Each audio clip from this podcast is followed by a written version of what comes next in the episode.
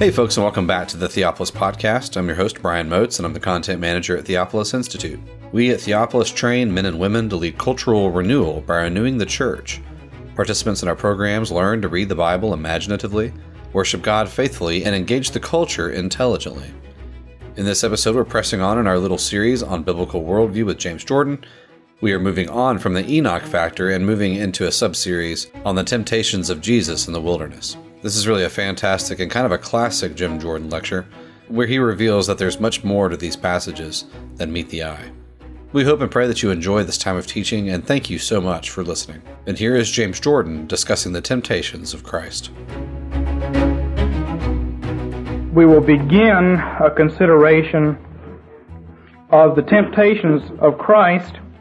We'll use Matthew chapter 4 as our springboard. This is part of our basic Christian worldview series, and uh, the temptations of Christ make a particularly good place to discuss certain aspects of the Christian view of everything. And uh, so we're going to use that. And I'd like for you to turn to Matthew chapter 4. We'll actually begin reading in chapter 3, verse 13. Then Jesus arrived from Galilee at the Jordan, coming to John to be baptized by him. But John tried to prevent him, saying, I have need to be baptized by you, and do you come to me? But Jesus answering said to him, Permit it at this time, for in this way it is fitting for us to fulfill all righteousness. Then he permitted him. And after being baptized, Jesus went up immediately from the water, and behold, the heavens were opened, and he saw the Spirit of God descending as a dove and coming upon him. And behold, a voice out of the heavens saying, This is my beloved Son, in whom I am well pleased. Then Jesus was led up by the Spirit into the wilderness to be tempted by the devil. And after he had fasted forty days and forty nights, he then became hungry. And the tempter came and said to him, If, or more properly, since you are the Son of God, command that these stones become bread.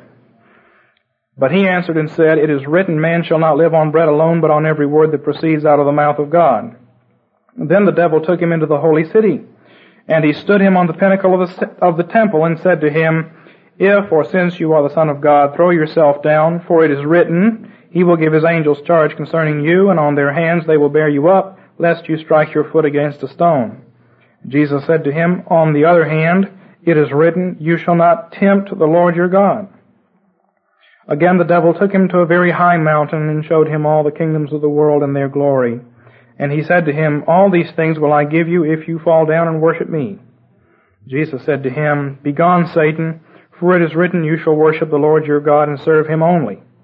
Then the devil left him, and behold, angels came and began to minister to him. This morning we're concerned, first of all, with an overview of this passage and the events recorded here. We may get into the first temptation this morning. It's significant that the temptation of Christ occurs immediately upon his baptism. We must therefore initially look at the baptism of Christ, see what it means, at least in general, and then that will provide a context in which we can understand the temptations.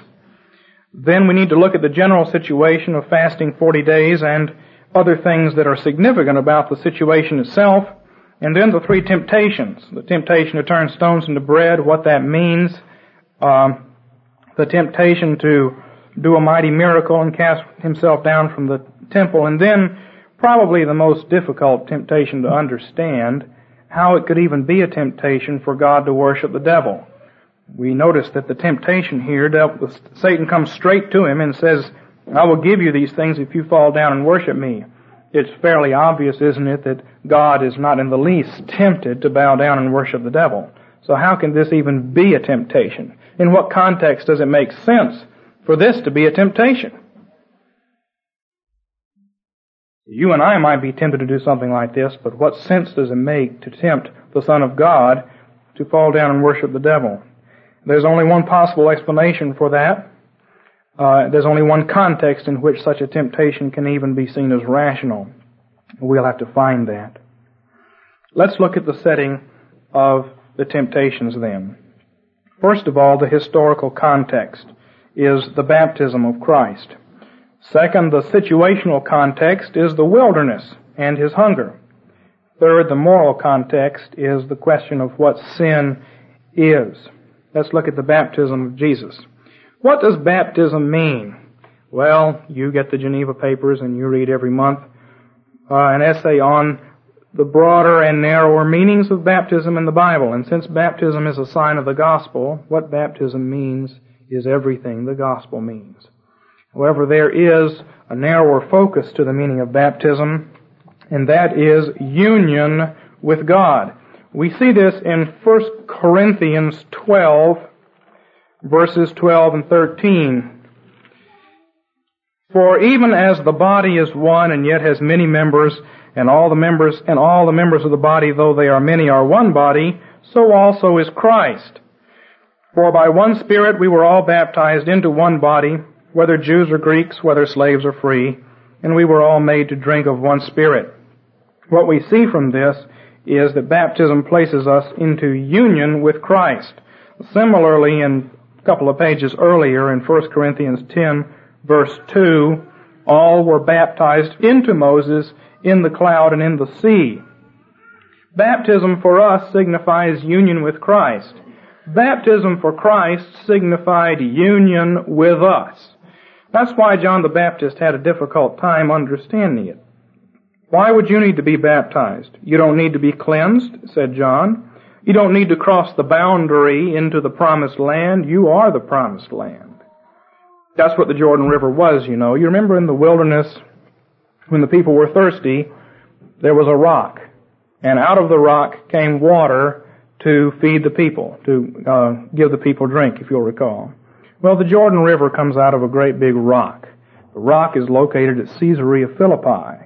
And when Jesus said to Peter, Peter, upon his confession, you are like this rock, and upon this rock I will build my church, they were standing in front of a huge rock cliff.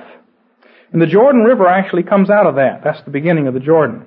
The whole Jordan River flows out from this rock and has therefore the same basic meaning. It flows from Christ the rock or from God and is that cleansing stream. And the reason that baptisms were performed at the Jordan is that the Jordan forms a boundary between God's land and the wilderness. And those who were in the wilderness had to pass through that boundary into the promised land. And John the Baptist had come and he had said, look, you people have been circumcised. Your forefathers were sprinkled with blood. Your forefathers were sprinkled with the ashes of the heifer. And yet you are unclean and sinful. And so I want all of you people to repent. And as a sign of repentance, all of you have to come out in the wilderness where I am to hear me. If you want to hear my message, said John, you've got to come out into the wilderness, start over. And so the people who wanted to hear, they had to cross the Jordan River and get out in the wilderness. And then John would say, if you want to be saved and enter into the kingdom of God, you have to cross this river a second time and be baptized. And by doing so, confess that you're outsiders, that you're not really in, and that you have to come in by grace. And so he was baptizing at the Jordan, and now comes Jesus to him And John says, how is it that you need to be baptized? Having the Spirit of God, John immediately recognized Jesus. His instincts were such that he knew who he was. After all, he'd known who he was in the womb, if you'll recall. When the pregnant Mary stood face to face with the pregnant Elizabeth, the baby John the Baptist in the womb knew that Christ was the one who was in the womb and leaped for joy. He'd known all along who Jesus was. He recognized him as a fetus. He recognizes him now at the age of 30 years. How is it that you need to be baptized? Well, Jesus doesn't have to be baptized as a confession of sin or to be cleansed or for any of the other meanings of baptism. Rather, he is baptized as the high priest. High priest of Israel at the age of 30 was anointed and sprinkled with water and that placed him in union with the people. And just as baptism placed the people in union with the high priest, so the baptism of the high priest placed him in union with the people as their representative. And so, the baptism of Christ made him the office bearer. It made him the high priest. It anointed him to be the king and the priest, both of which were anointed in the Old Testament. And now, being anointed with the Holy Spirit, he becomes the second Adam, the representative man. In a sense, Christ was born the second Adam, but in a more powerful sense, he is baptized into being the second Adam here at the Jordan River. And now taking up his official role, he must stand for the church. We, when we're face to face with Satan and his, and his temptations, will always fall. Christ has to stand as our substitute, but it is also true that we stand in union with Him. We stand in union with Him. So that the temptations that Christ experiences are the same ones we will experience. And His victory, it is only in His victory that we will be able to find victory. We could look at, for instance, at Hebrews chapter 4, verse 15, which says, We do not have a high priest who cannot sympathize with our weaknesses, but one who has been tempted in all things the same as we are, yet without sin. The only victory we have over sin and temptation is going to come by standing in union with Christ. So when we look at the temptations that come to Christ, these are the same temptations that are going to come to the church. These are the same temptations that will come to us as individuals and also to the church as a body. The same kinds of deceptions, the same way of address. When the tempter comes to us who are in union with Christ, he will address us the same way with the same words, with the same intention. The only way we will be able to stand is to give the answers that Jesus gave, and not only so trusting in our own power, but trusting in His own victory over these particular temptations. As a result, this is not just something that happened in the life of Christ that's of interest, but it's something that's immediately relevant to our daily lives. Let's consider now Christ as the second Adam. Having been baptized, having been given this official adoption as the second Adam in baptism, now Christ is ready to stand as our substitute. Satan came to Adam. Adam listened to Satan. Adam rebelled against God and turned that pleasant paradise into a howling wilderness. Thus, in order to save us, Christ must undo the sin of Adam. Jesus leaves the garden and goes into the wilderness in order to reopen paradise. It's interesting to look at the garden idea in the Gospels. Adam was in the garden. Adam fell and was cast out.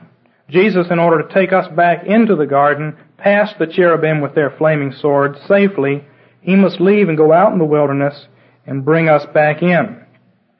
Adam was with friendly animals in the garden. Jesus in the wilderness, according to Mark 1.13, was with the wild beasts. Tremendous threatening thing. Let's look at a few ideas, a few garden passages in the Gospels just to see how this shows up. John chapter 18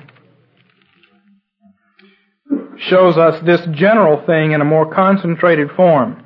You'll find in the Bible that the same basic patterns repeat over and over again. Adam is cast out of the garden and into the wilderness because of his sin. Uh, because of their sin, the Hebrew people are cast into uh, a wilderness in the land of Egypt, and then they're delivered out. Because of their sin, they're cast out of the promised land and into Babylon. As our substitute, Jesus is cast out of the paradise, out of the garden, and into the jaws of death. This pattern repeats as do the other patterns in the Bible. Each time is different. Each time tells us, gives us a different perspective on the whole. Unity and diversity. But let's look at John chapter 18, verse 1.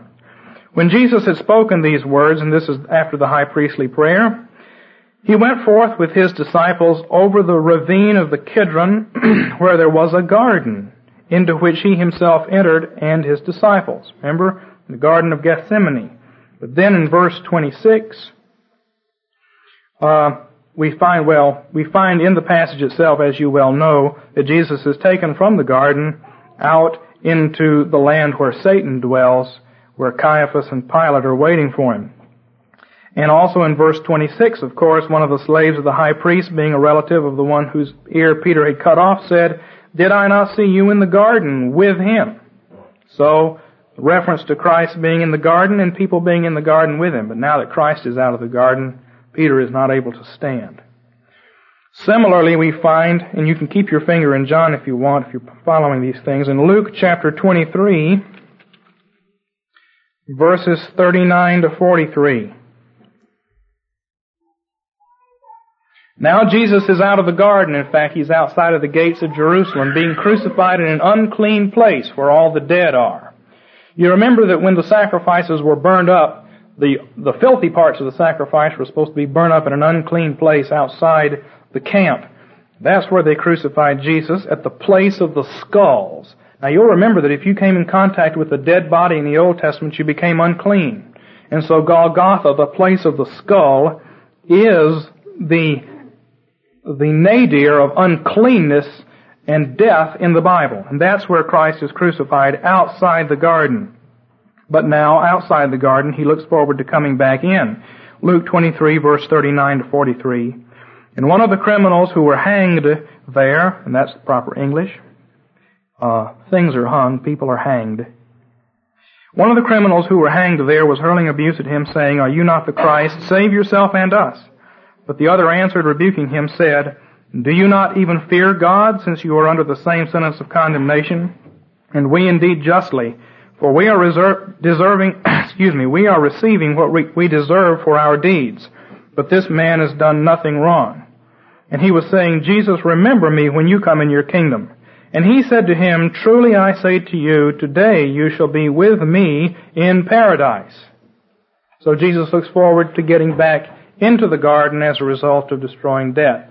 I don't know if you've ever heard this before, but it's helpful to remember this about the three crosses on Calvary. On one cross there was a man who had no sin, but sin had been put upon him. That was Christ. Next to him there was a man who was a sinner, and he bore his own sin and went to hell.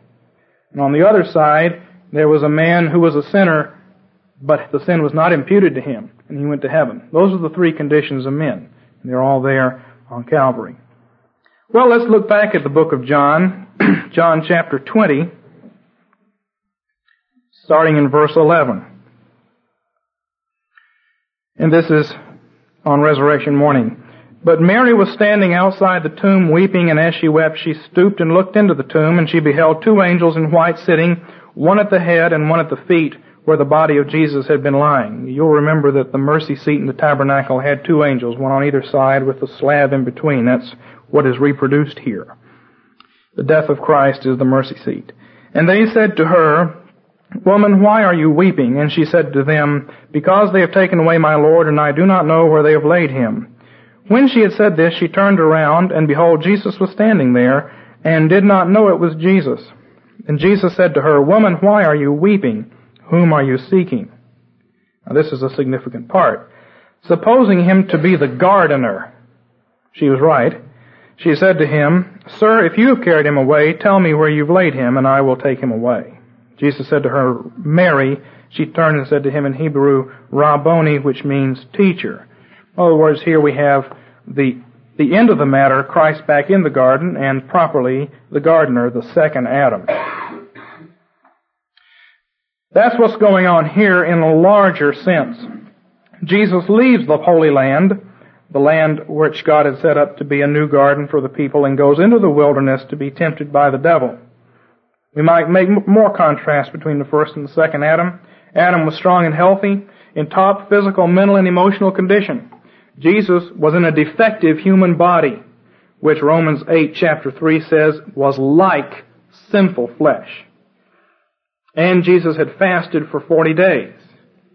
If you've ever fasted for a week or 10 days just with water, uh, you know that it gets tiring after a while, and you get very irritated after a while. After 40 days, you're in pretty bad shape. That is a situation in which our Lord faced his temptations. Situation worse than any we will ever experience. He did it on our behalf. And when we get to the third temptation and see just what it means to tempt Christ to worship the devil, we'll see this more fully.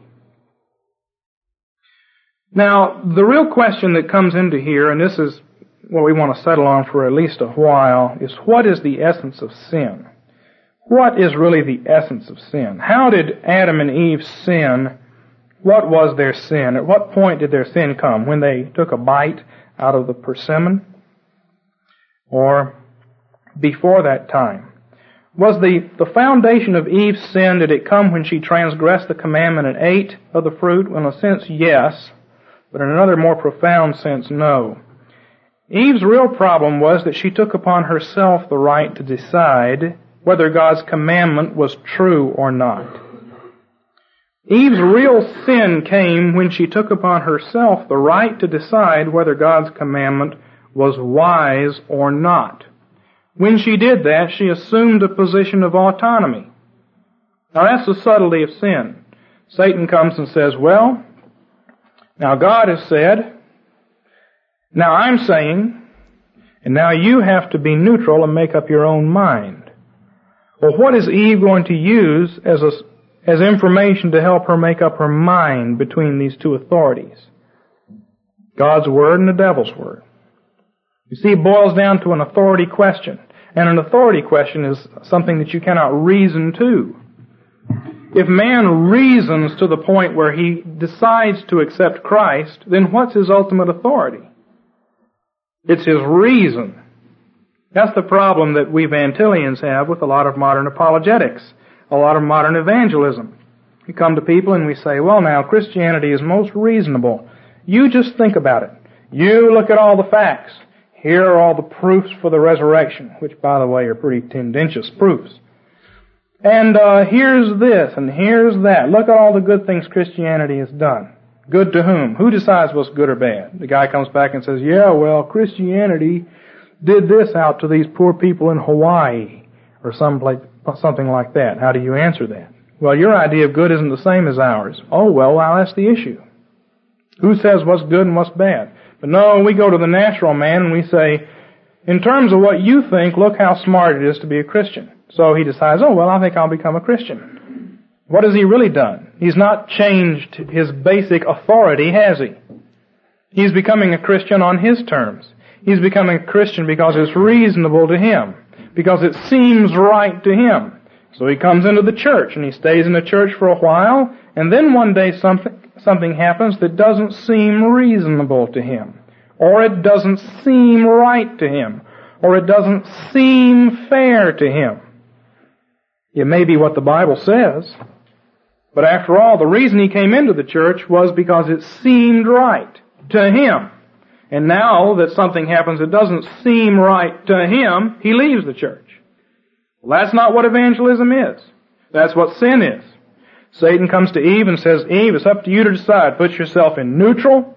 You stand out here by yourself and you judge between what God says and what I say. When man puts himself in neutral, he will always go with the devil because the devil is in neutral. The ultimate issue is one of authority. What Eve was supposed to say is, no, God says, and since God made me, I don't question that. I may question everything else, but I don't question God.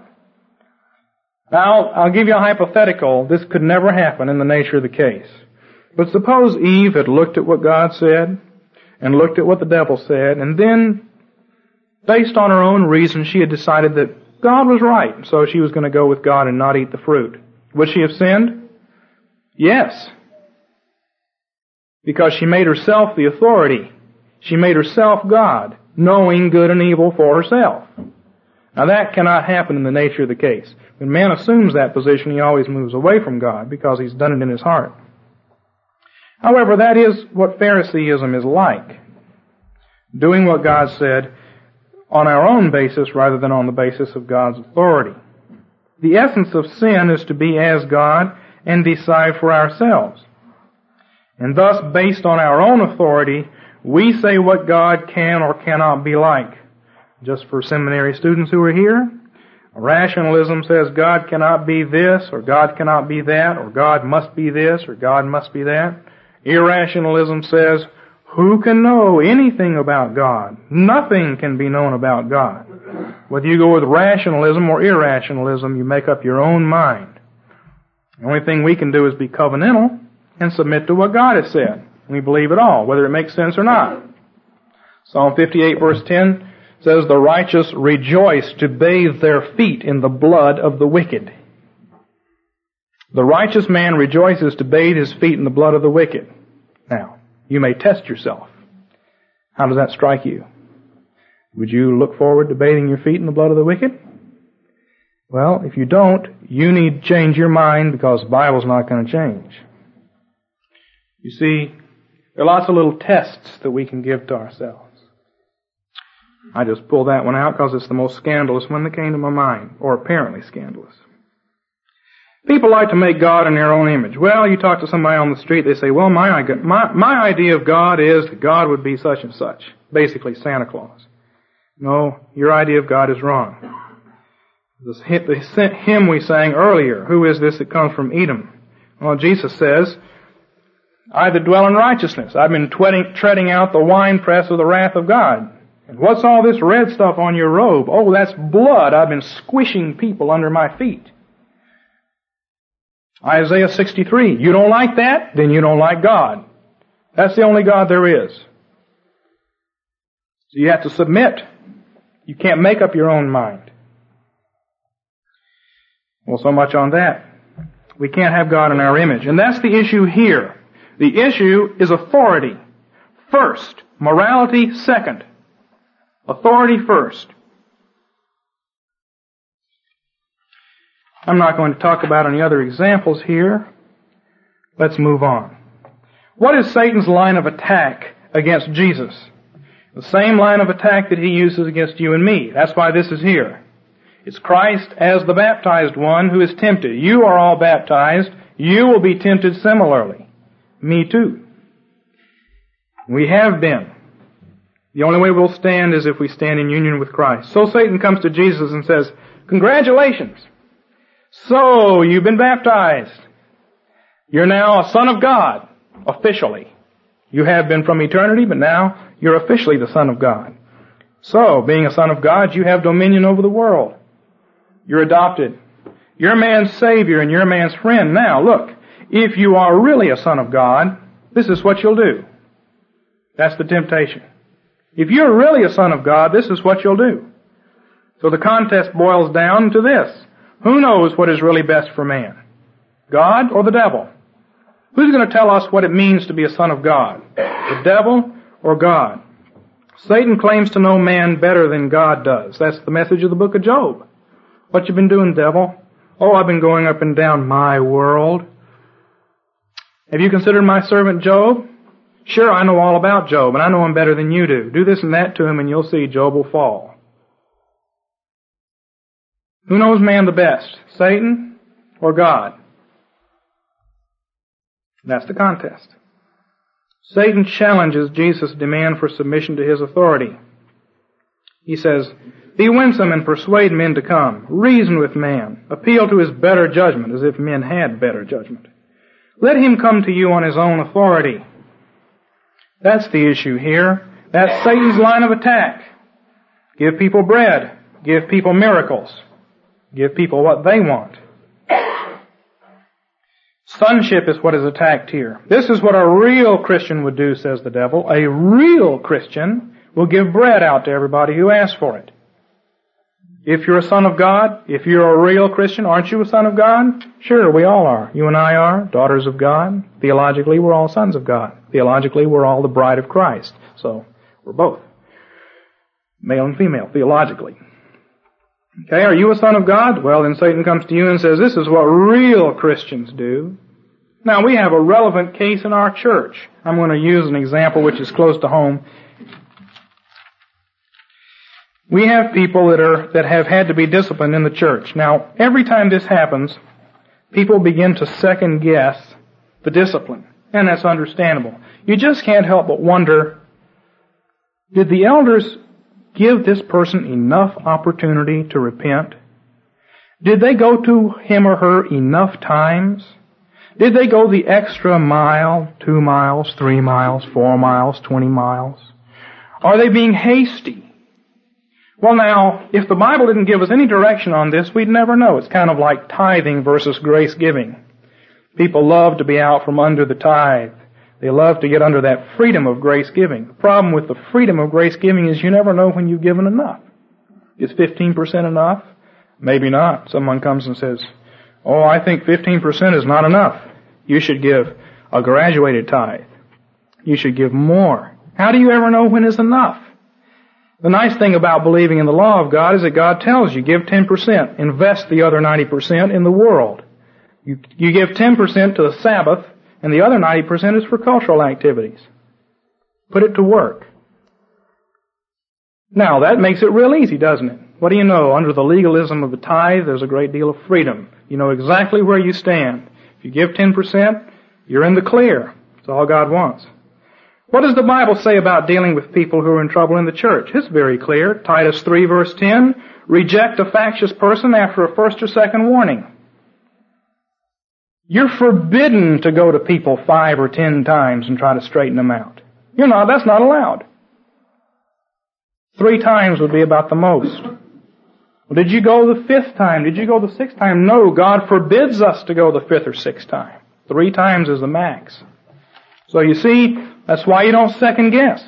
You may be interested to know, did you talk to Mr. A three times? Well, all total it may have been more than three.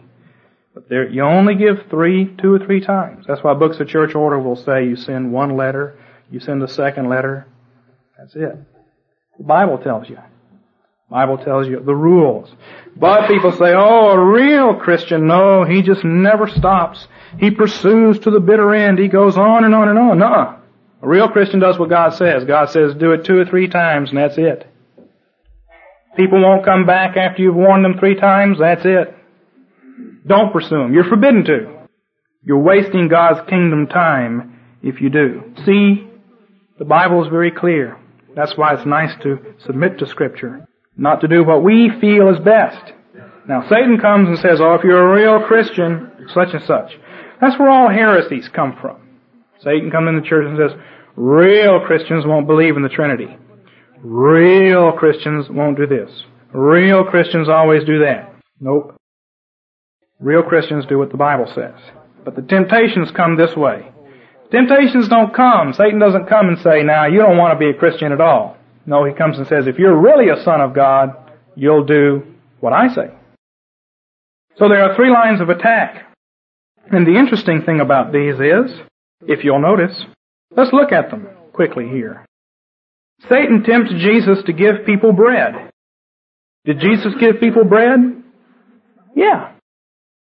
Fed the 5,000. He fed the 4,000. He gives us bread and wine every Sunday night. Did Jesus come to give people bread? You bet. What kind of a temptation is this? Jesus is tempted to make a display of his messianic sonship. Is Jesus going to do that? Yes. The day of judgment. What kind of a temptation is that? Jesus is tempted to get all the kingdoms of the world and their glory. Is that going to happen? Sure is. What's the temptation then? Well, it's the temptation to become Franklin Roosevelt and let the end justify the means. The temptation is to let the end justify the means. And that is where it is located. Just use any means at hand. No, says Jesus, we have to use God's means. God's means. The twist is in the matter of authority. Do the right thing for the wrong reason. Seek for the right end using the wrong methods. Using satanic methods. These are the temptations that come. And each time Jesus answers with a demand to submit to God's authority. I think in the time remaining we can probably look at the first temptation. The tempter came and said to him, Since you are the Son of God, and that's the way it really ought to be translated. Based on your baptism, you are now the Son of God. Okay, let's see your stuff. What are you going to do? You're going to save the world. All right, look at all these hungry people. If you're the son, since you're the Son of God, command that these stones become bread. But Jesus answered and said, It is written, this is not a magical citation of a proof text. This is the application of the Word of God to the situation. Man shall not live on bread alone, but on every word that proceeds out of the mouth of God. This temptation is not to Jesus alone. This temptation comes to the church in every age. It has to do with man's needs as seen by Satan and by God. You claim to be man's truest friend. Now you know how man suffers. Give him what he needs without making absurd demands. Don't make absurd demands upon humanity. Just give them what they need. What's the presupposition behind this? What really lies behind this? Presupposition is man has a right to the good life. Man has a right to the blessings of the covenant regardless of sin. Now back when I first taught this, there were concerts being conducted for Bangladesh. Does anybody remember what Bangladesh is? It's East Pakistan. People were starving and dying like flies in Bangladesh. You know why? Because they're Muslims and they deserve to die. Because God hates them. Because they hate God. Because they heard the gospel for a century and rejected it. Oh, that's reality. But I'm not saying we shouldn't take the gospel to these people. I'm saying that's why this is happening right now. Or it was happening then. I think that they thinned the population out now, and so now things are a little bit better in Bangladesh.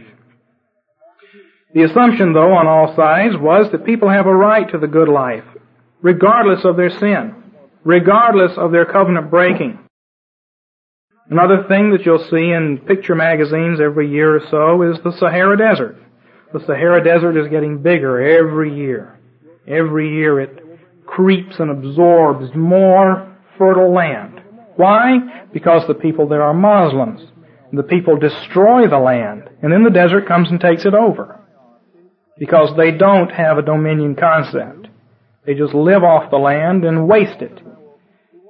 And why are they suffering? Because they deserve to suffer. Just as you and I deserve to suffer. Only thing is, we're saved by grace.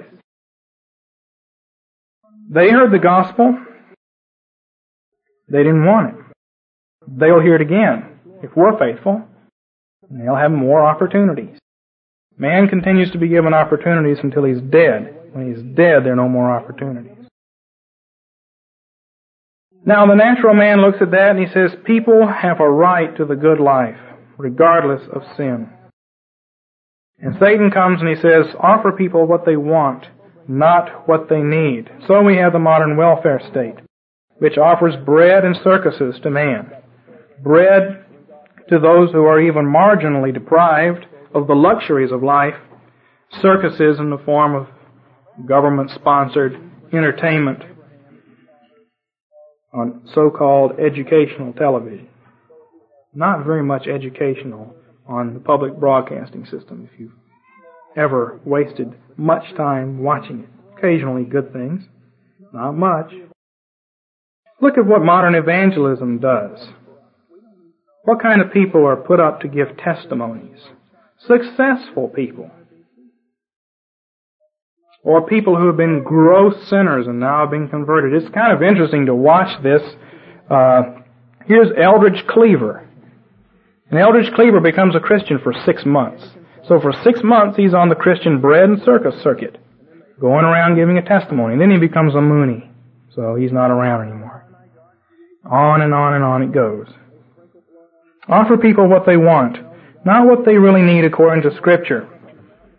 Similarly, behind this temptation comes all of modern socialistic culture. Tariff laws, neo-colonialist exploitation, the politics of envy. Jesus' answer is, I offer men what they need. People's wants must change.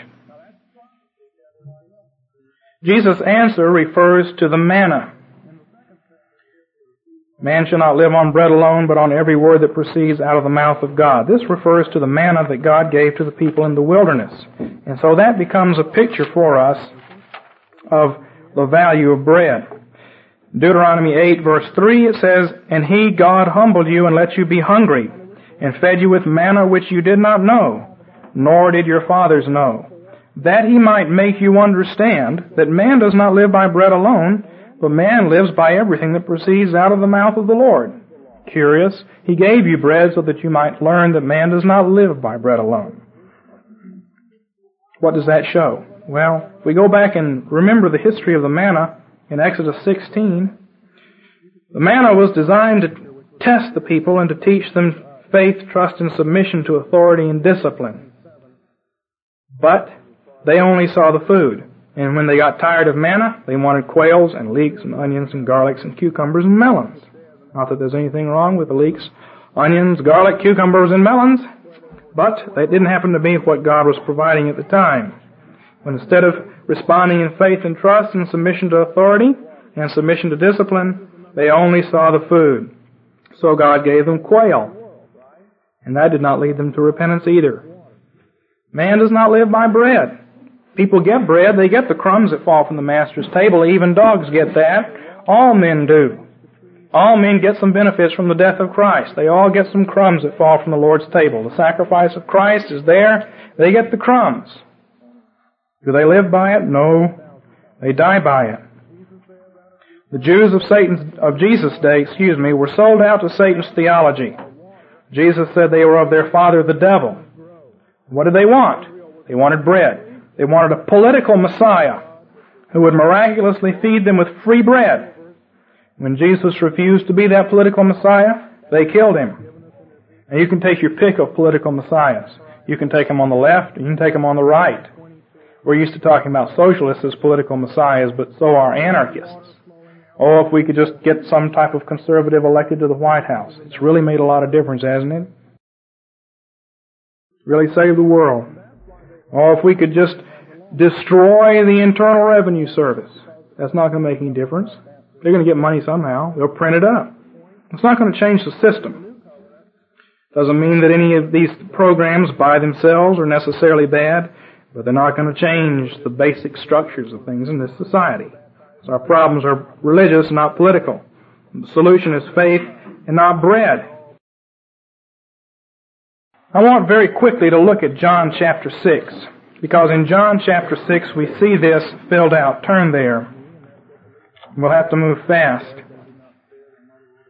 In John 6 we see something about giving people bread. This is the feeding of the 5,000, or one of them. As long as people were willing to listen to Jesus preach, he was willing to give them bread. Catholic principle, not a sectarian principle. They didn't have to attain something before they come to the Lord's Supper. They just had to come and submit and listen. John 6 verse 11, Jesus therefore took the loaves and having given thanks, he distributed to those who were seated, likewise also of the fish as much as they wanted. then in verse 14, when therefore the people saw the sign which he had performed, they said, this is of a truth that prophet who is to come into the world. They recognized that it was manna, and so they connected him with Moses and the prophet who would be like Moses. Jesus, therefore, perceiving that they were intending to come and take him by force to make him king, withdrew again to the mountain by himself alone. And in verses 26, we begin to see the next day he speaks to the multitude.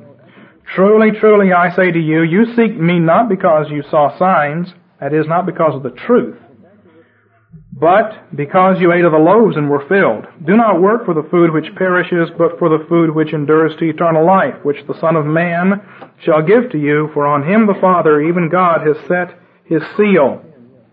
They said therefore to him, What shall we do that we may work the works of God? Jesus answered and said to them, This is the work of God, that you believe in him whom he has sent. What then do you do for a sign that we may see and believe you? What work do you perform? Our fathers ate manna in the wilderness, as it is written, He gave them bread out of heaven to eat. Notice how this expands on that temptation. They want the same thing as the devil.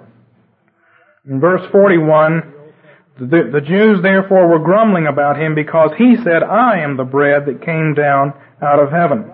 Verse 48, I am the bread of life. Your fathers ate the manna in the wilderness and they died. This is the bread which comes down out of heaven so that one may eat of it and not die. Then he begins to talk to them about his flesh being true food and his blood being true drink. And they were offended at this. Verse 60. Many therefore of his disciples, when they heard this, said, This is a difficult statement. Who can listen to it? Then he goes on and tells them that only people who are predestinated to eternal life are going to believe anything. Predestination. Yes, that's that verse that we all used to skip when we read the Bible. Verse 65. For this reason I said to you that no one can come to me unless it's been granted him from the Father. Verse 66. As a result of this, many of his disciples withdrew and were not walking with him anymore. Jesus therefore said to the twelve, You do not want to go away also, do you? Peter answered him and said, Lord, to whom shall we go? You have the words of eternal life. And we have believed and have come to know that you are the Christ, the Son of the living God. Jesus answered and said, Did I myself not choose you, the twelve, yet one of you is a devil? You see contrast here between Christ the bread and his words and authority and mere bread of food. Not that God doesn't give us both, but only under authority. Thank you again for enjoying this episode of the Theopolis Podcast. For more information and for more content from Theopolis, you can check us out online at theopolisinstitute.com. We release new articles every Tuesday and Thursday on our blog, so you'll want to make sure to look out for those. You can also find us on Twitter at underscore Theopolis and on Facebook if you just search for our name. If you've been helped, sharpened, and encouraged by this podcast, we'd really love it if you would go to iTunes and leave us a review. It just takes a few seconds, and it really will help us along in getting our content in front of new listeners. That's all for now, friends. We really look forward to being with you all again in the next episode. And as always, thank you so much for listening.